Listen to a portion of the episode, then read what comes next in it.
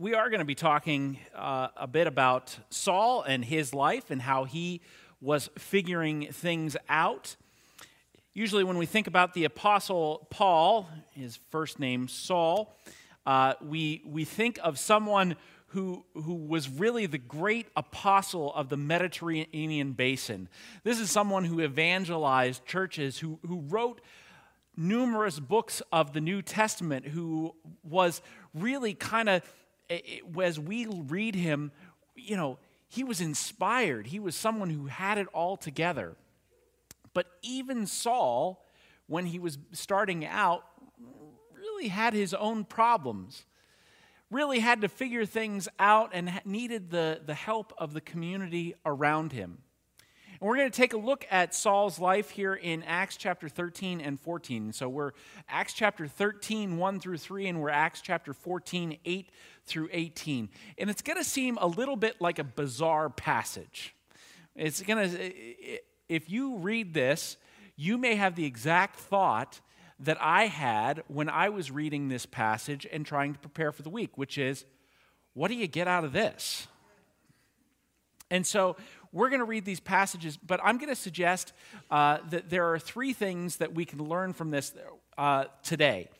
And, and there's more than three things. I have a, a list of things that I have jotted down, but here are the three things that I want us to look at today in Paul's experience.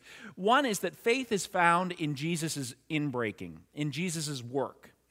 Two is that mission is found in the context of prayer. And three is that commissioning doesn't ensure short term successes. So faith is found in Jesus' inbreaking. Mission is found in the context of prayer, and commissioning doesn't ensure so- short term success. So let's take a look at Acts chapter 13, 1 through 3, and 14, 8 through 18. Hear God's word as I share it with you. Now, in the church at Antioch, there were prophets and teachers Barnabas, Simeon called Niger, Lucius of Cyrene, Manaen, who had been brought up with Herod the Tetrarch, and Saul. While they were worshiping the Lord and fasting, the Holy Spirit said, Set apart for me Barnabas and Saul for the work to which I have called them. So after they had fasted and prayed, they placed their hands on them and sent them off. now, Paul is going to have a few experiences. He's going on his first missionary journey, and we're towards the end of his first missionary journey when we pick up in 14:8. In Lystra, there sat a man who was lame. He had been that way from birth and had never walked. He listened to Paul as he was speaking. Paul looked directly at him and saw that he had faith to be healed and called out, Stand up on your feet. At that, the man jumped up and began to walk.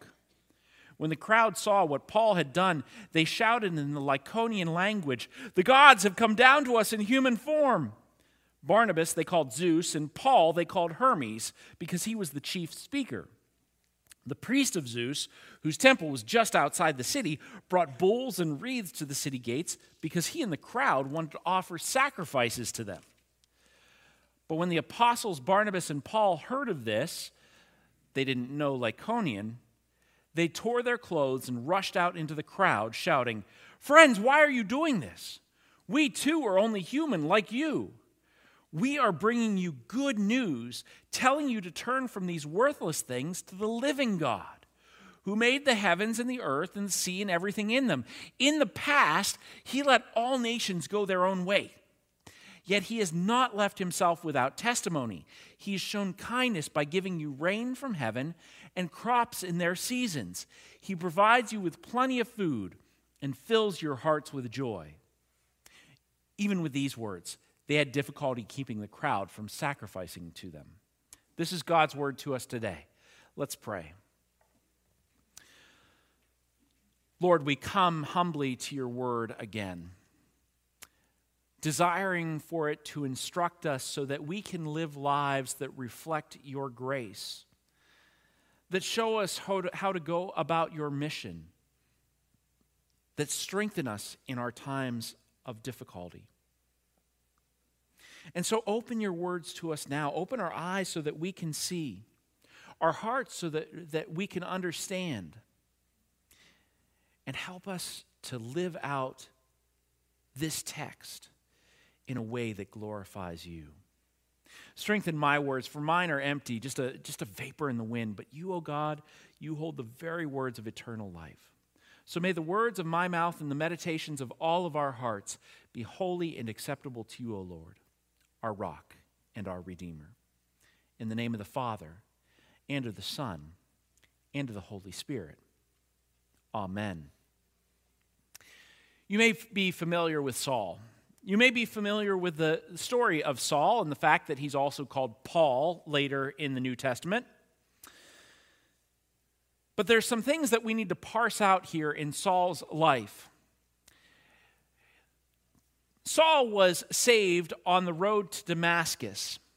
And yet, as we read here in chapter 13, he was he didn't have his mission before us uh, before him right away.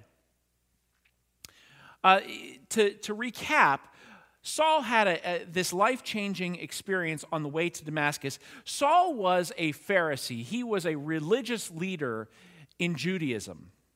He had a great pedigree, he had a great education, he was extremely zealous. And the reason that he was on the road to Damascus in Acts chapter 9 is he was on his way to persecute the early Christian church. He saw this as a the early Christian church as a heresy. He, they were proclaiming Christ as Lord. They were proclaiming Christ had risen. And to a good, devout Jew, this couldn't stand because the, the apostles were converting Jews over to their way of thinking.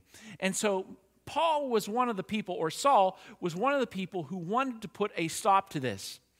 And he saw this as a, a, a service to God, his mission from God. Now, he is on his way to Damascus to persecute the church. The scripture tells us that he was on his way to persecute, persecute both men and women. Uh, and so he is, he is there to take out anyone who is willing to speak about Jesus. It's on his way to Damascus that he gets knocked off his horse by none other than the risen Jesus. Kind of an interesting little uh, encounter with Jesus after he has risen from the dead and ascended to heaven. But Jesus actually shows up in Paul's life and says, What are you doing? Why are you persecuting me? Now, if you get a voice from heaven saying, Paul, what are you doing? Why are you persecuting me? Uh, or if you, you know, your name, it would be strange if the Lord called you by someone else's name. Um, but if, if the Lord calls you and says, What are you doing persecuting me? And you go, I, I, I, didn't think I was. I thought I was helping you, Lord. I'm here to help you. Uh, and Jesus says, I'm going to show you who I really am he has this, this life altering experience with the risen Jesus. And he is taken up to Damascus and he is nursed back to health. He's blind actually for a small period of time. And uh, uh, a man named Ananias is sent to Paul in order to, to help him understand the faith. And even Ananias, when the Lord, the Holy Spirit speaks to Ananias, Ananias says, Isn't this the guy who's trying to kill us? And the Lord says, He is my chosen instrument to, to carry out the plans that I have for him. And so faithfully, Ananias goes. And this is the start of Paul's relationship with Jesus. He starts out as someone who is persecuting the church and yet he comes to faith in Jesus through this powerful experience of his personal presence. We talked about that with the risen Jesus after the tomb, with the risen Jesus um, at his ascension. The personal presence of Jesus makes a massive difference in our lives. So, how does that story differ from what we encounter here in Acts chapter 13? Well, what happens in chapter 9 is what we would call a conversion story. It tells us how Paul came to faith in Jesus. But chapter 13 describes how Paul finds out what his mission is. You know, Ananias is to- uh, told that this is my chosen instrument to carry out the plans that I have. But Paul isn't let into that, that conversation quite yet. He isn't told exactly what he is supposed to do. There's a difference between our conversion and our mission. There's a difference between our the, the, the moment when we realize who Jesus Christ is and when Jesus sends us out. Have you ever thought about the difference between your belief in Jesus and your mission from Jesus? Think about that. Have you thought about the difference between your belief in Jesus and your mission from Jesus?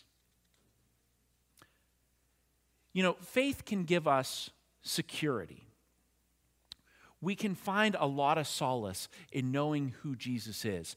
But that's different than having purpose, isn't it? Peace is different than purpose. One of the things that we know, and I mentioned this previously, is that, that work is something that existed before the fall. We were created for work. We were created to have participation in this world and to have purpose and to have meaning through that. And so it's no surprise that there is a difference between our belief in Jesus and our mission from Jesus. That Jesus wouldn't save us just to kind of put us on a mantel somewhere and say, You're safe now. But Jesus saves us and brings us to himself so that we can be then sent out on God's mission in this world to participate in that calling with him to give us purpose and meaning, to draw us in. You know, Adam and Eve were there to participate in the creation of the world, the stewardship of the world with God. He gave them stewardship all over the, the, the garden to cultivate it, to steward it, to bring it to life, to create beauty and goodness out of what He had created. And so when we come to redemption, when we come to Jesus on the cross, when we come to our salvation, he does the same thing.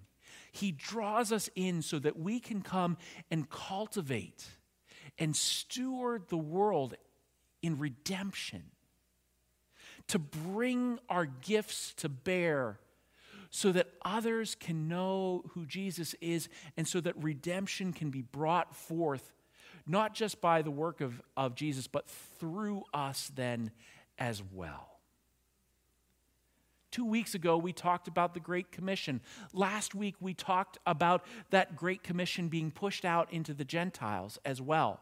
And here we see in Saul that same work being done. He comes to faith in Jesus, and now he finds purpose through that faith in Jesus. What has Jesus Christ called you to do in this world? What's the part of his mission that he has uniquely drawn you into so that his redemption could be known in no other way than through your life experience and through your relationships and through your work and through your gifting? That's the question that we come to here. And, and we need to see that there is a difference between our faith and then the mission that we are given in the midst of that faith. You may say, okay, I, I hear the difference. I hear that, that, that faith is not necessarily the same as my purpose in Christ, but, but how do I explore my purpose in Christ? Well, as we pick up in uh, chapter 13, we finally get to today's text. Isn't that impressive? An introduction that gets through its first point without ever touching the text. But we finally get to today's text, and, and here's where we see the difference between chapter 9, where Jesus breaks into Paul's, uh, Saul's situation, and chapter 13 in chapter 9, Saul fi- finds out who he's going to serve.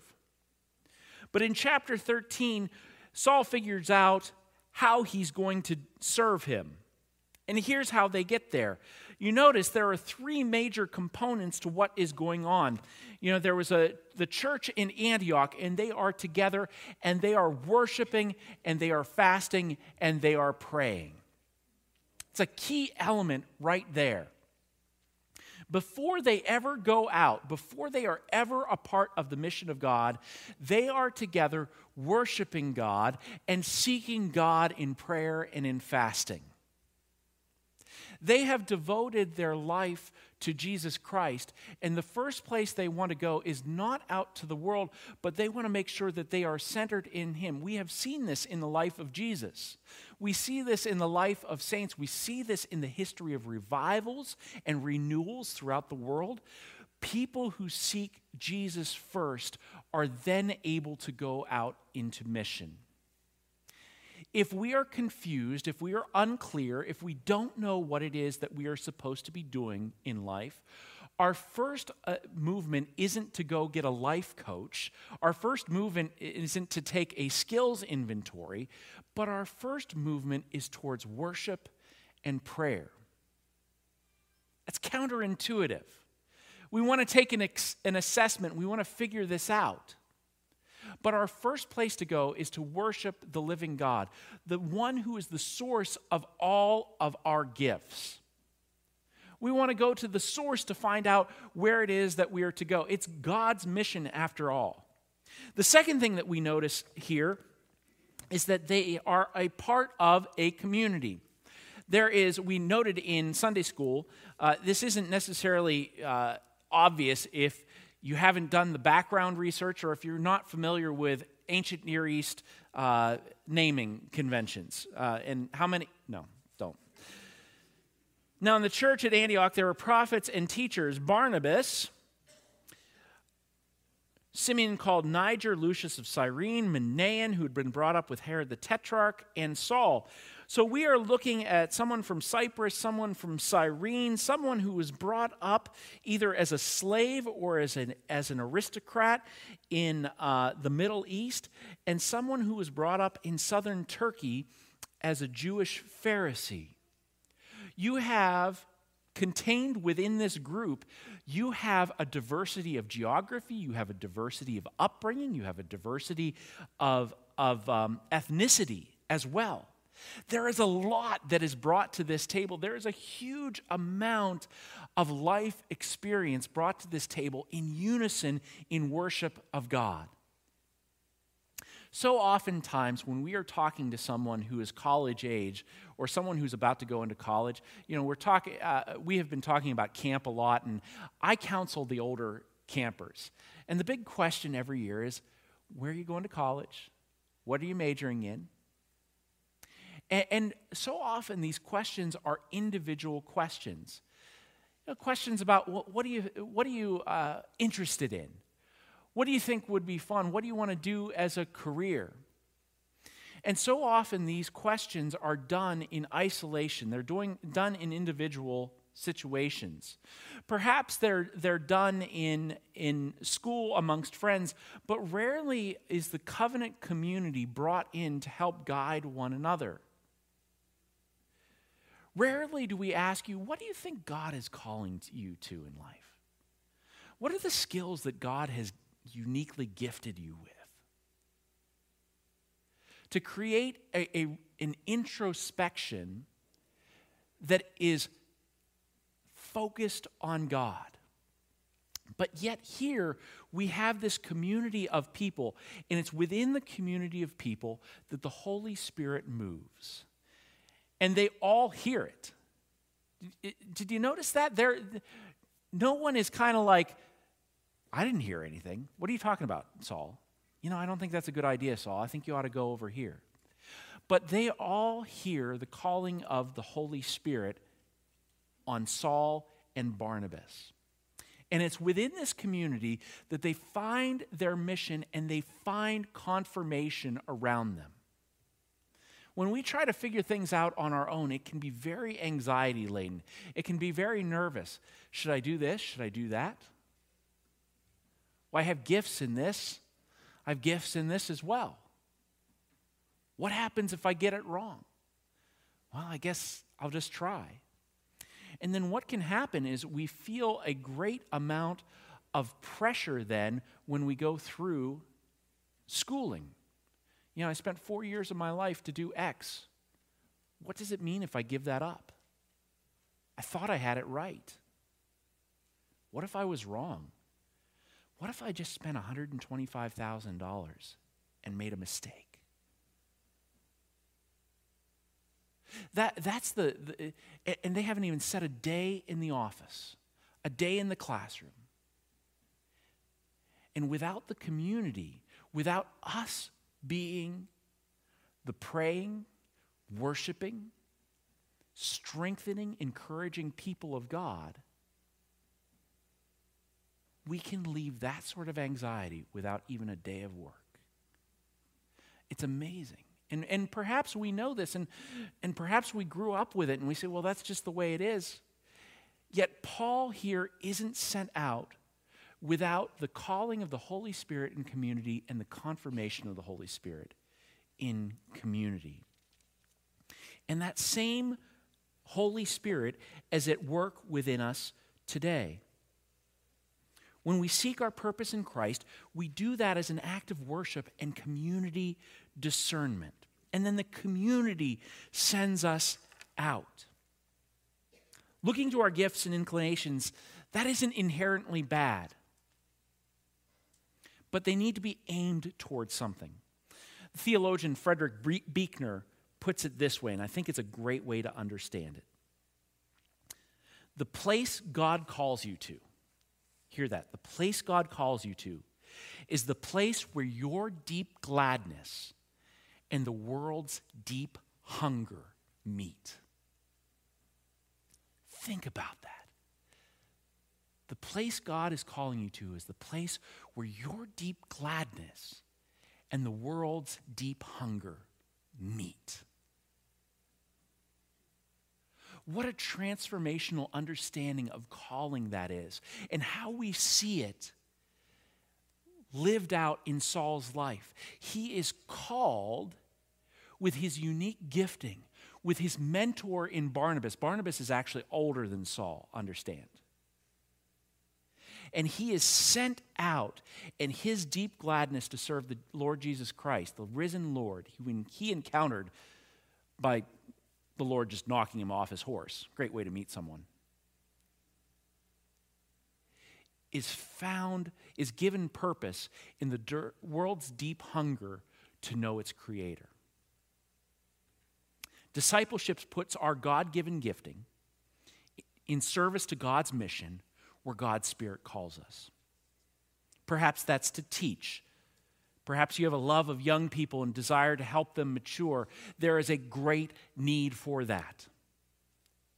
Perhaps that is in business. You have a, a desire to, to build businesses that, that create work and create purpose for people and help get, provide services for a world that needs it. That is a good thing. Perhaps your calling is to home, your deep love is your family, and your, your gifting and your service is there. And we need people deeply invested in the care and in the formation of family. These are just examples. But discipleship puts our God given gifting in service to God's mission where God's Spirit calls us. What do we do then with the inevitable difficulty that comes our way? And this is, has a lot to do with Saul's encounter with the citizens of Lystra. You know, how do we deal with failure? You know, the story of of Saul in Lystra is not one of phenomenal success. Did you hear that in the story? If you read on, if you read the next few verses, the, the, the crowd gets really fickle. First, they're trying to sacrifice bulls to, to Paul and Barnabas, calling them Zeus and Hermes. In the following two verses, they turn on them and stone them, and Paul is dragged half dead, unconscious, outside the city. That's, that's a little bit of a, of, a, of a shift there. And so the story of Paul in Lystra is the story not of great discipleship and a wonderful example. It is a story of avoiding near bleh. false start on the pastor, five word penalty. Um, but it is a story of avoiding near catastrophe. What a great word to mess up, anyway. Paul escapes narrowly, he fails spectacularly. He goes in to evangelize the people of Lystra, and they start, he's here to proclaim Jesus Christ, someone else is Lord and God, and these people say, This is God. Wait, no, no, no, time out, time, wait. That is not my message. And he does it by healing someone.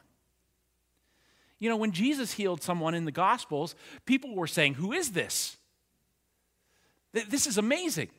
Paul does it, and, and blasphemy starts happening. And then he tries to correct the crowds, and the crowds don't quite get it, and then they're swayed by some people from who come from out of town, and they stone Paul. And, and this is a mess. This is not the happy story that you would write for to, to tell someone, this is how great the faith is. Look, you too can be stoned and thrown outside of a city. Yes, in three easy steps. Just 1995, send it into the church office. No. This is a story that that helps us understand that the life of discipleship, a life of following Jesus, the life of being sent out by Jesus is one in which we will encounter difficulty, one in which we will encounter failure. But failure only as the world sees it. Commissioning doesn't ensure short term success. This is not health and wealth. This is not prosperity. This isn't, if you pray hard enough, then you will get the commissioning of God and everything will go right. This is, you will go out and our best ministry intentions, and each one of us is a minister of the gospel. If we believe in Jesus Christ, you are a minister of the gospel. But our best ministry will encounter a broken world. And when those two things meet, anything can happen anything good and anything bad. Things can go spectacularly well, or things can go spectacularly poorly. But all of it is used by God. And all of it is brought together in His economy to provide for what will happen in the end. In the end, Paul, Paul gets up from being unconscious. he gets up, he dusts off his clothes, and he walks back into the city. You read that in the next four verses.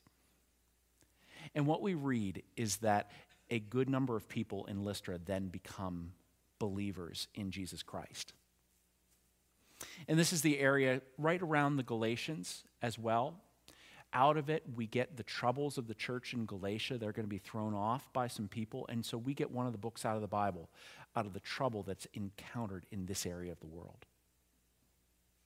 And think about Paul's near death experience and how many people the Lord has then used. Not that that near death experience was good, but then the Lord has then used to transform hearts and minds and to understand suffering and to understand calling and to not give up on discipleship. Our faith is different than our mission, and our mission and our commissioning doesn't ensure short term success. See that in, this, in these verses from Saul. See him fail spectacularly, get up and go at it again.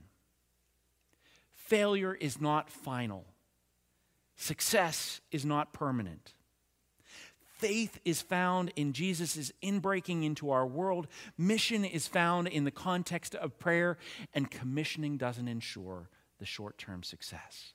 But praise be to God because He is over it all. Let's pray. Lord, thank you for these words. Thank you for your calling on our lives. Thank you for breaking into our brokenness and calling us to be your people. Thank you further for giving us purpose by sending us out to participate in your mission. And then thank you finally for being there with us when things don't go well. You of all understand the difficulty of our world, and you have promised to be with us to the very end. Help us to incorporate in that, that in our lives so that we may be people of strength and resilience clinging deeply to the power of your Holy Spirit wherever we go. All this we pray in your name, Jesus. Amen.